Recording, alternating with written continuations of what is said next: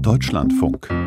Das Wichtigste heute Morgen. Der Amtsverzicht des Münchner Kardinals Marx schlägt hohe Wellen. Für den Präsidenten des Zentralkomitees der deutschen Katholiken, Thomas Sternberg, ist dadurch der Druck auf die Institution Kirche weiter gewachsen. Er sagte vorhin hier: Er sagt ja genau das. Er sagt, ich glaube, dass der tote Punkt, an dem wir uns im Augenblick befinden, zum Wendepunkt werden kann. Dadurch, dass man eben beherzt und weitermacht in den Reformanstrengungen und dass man versucht, wieder Glaubwürdigkeit zurückzugewinnen, die wir auch in der Bevölkerung zunehmend verlieren und verloren haben.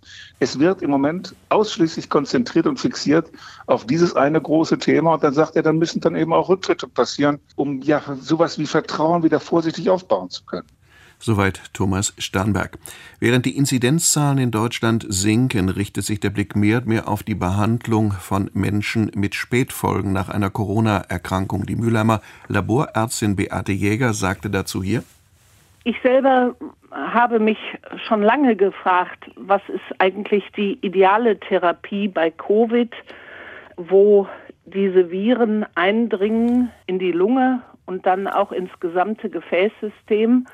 Mein normales Leben dreht sich um Stoffwechselpatienten und Menschen mit gehäuften Herzinfarkten und wir machen bei ihnen Blutwäschetherapien. So kamen dann die ersten Patienten mit Long-Covid-Symptomen zu mir. Und weil dieses Blutwäscheverfahren, H E L P.Apherese genannt, das wir anwenden, sehr gut hilft, habe ich es bei diesen Patienten versucht und gesehen, dass nach zweimaliger Anwendung die Symptome schwerster Luftnot und Geruchsstörung wieder verschwunden sind. Soweit Beate Jäger im Deutschlandfunk. Vor der Landtagswahl in Sachsen-Anhalt zeichnet sich für sechs Parteien der Einzug ins Parlament ab. Angela Tesch. Neben den noch Regierungsparteien C D U, S P D und Grüne sind das die A f D, die Linke und nach längerer Abstinenz die F D P. Die C D U erreicht in Umfragen dreißig Prozent oder liegt knapp darunter. Obwohl die allermeisten Sachsen-Anhalter mit ihrer persönlichen Situation zufrieden sind, fühlen sich viele immer noch als Bürger zweiter Klasse. Dieses Frustpotenzial fing viele Jahre lang die Linke auf. Seit zweitausendsechzehn hat die A f D diese Rolle übernommen.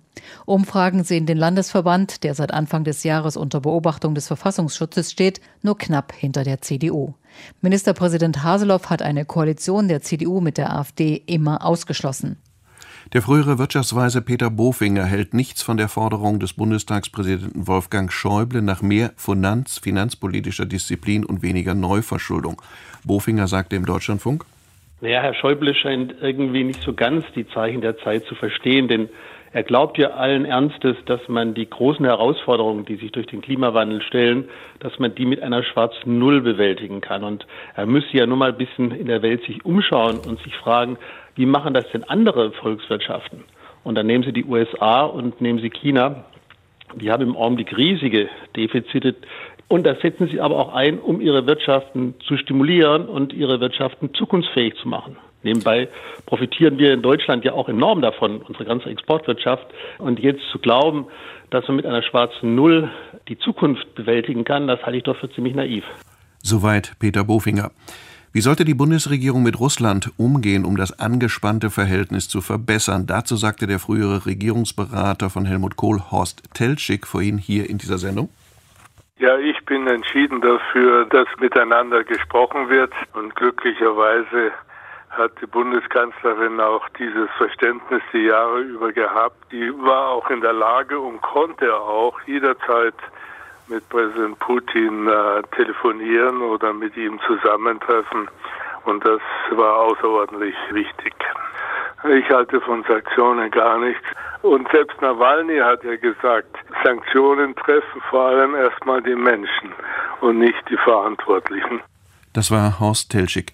Nach der Entdeckung eines Massengrabes mit offenbar indigenen Kindern in Kanada verlangen U N-Menschenrechtsexperten jetzt Aufklärung. Peter Mücke. Die Erklärung der Menschenrechtsexperten ist ungewöhnlich deutlich. Es sei unvorstellbar, dass Kanada und der Vatikan solche abscheulichen Verbrechen unaufgeklärt und ohne volle Wiedergutmachung ließen. Es müsse untersucht werden, wer die kleinen Opfer waren, die auf dem Gelände eines ehemaligen Heims für Kinder aus indigenen Familien in Kamloops gefunden wurden, unter welchen Umständen sie gestorben sind und wer dafür verantwortlich war. Ähnliche Untersuchungen müsse es auch für alle anderen Internate dieser Art geben. In Kanada waren ab etwa achtzehnhundertsiebzig hundertfünfzigtausend Kinder von Ureinwohnern von ihren Familien getrennt und in Heime gesteckt worden, um so die Anpassung an die europäische Einwanderergesellschaft zu erzwingen.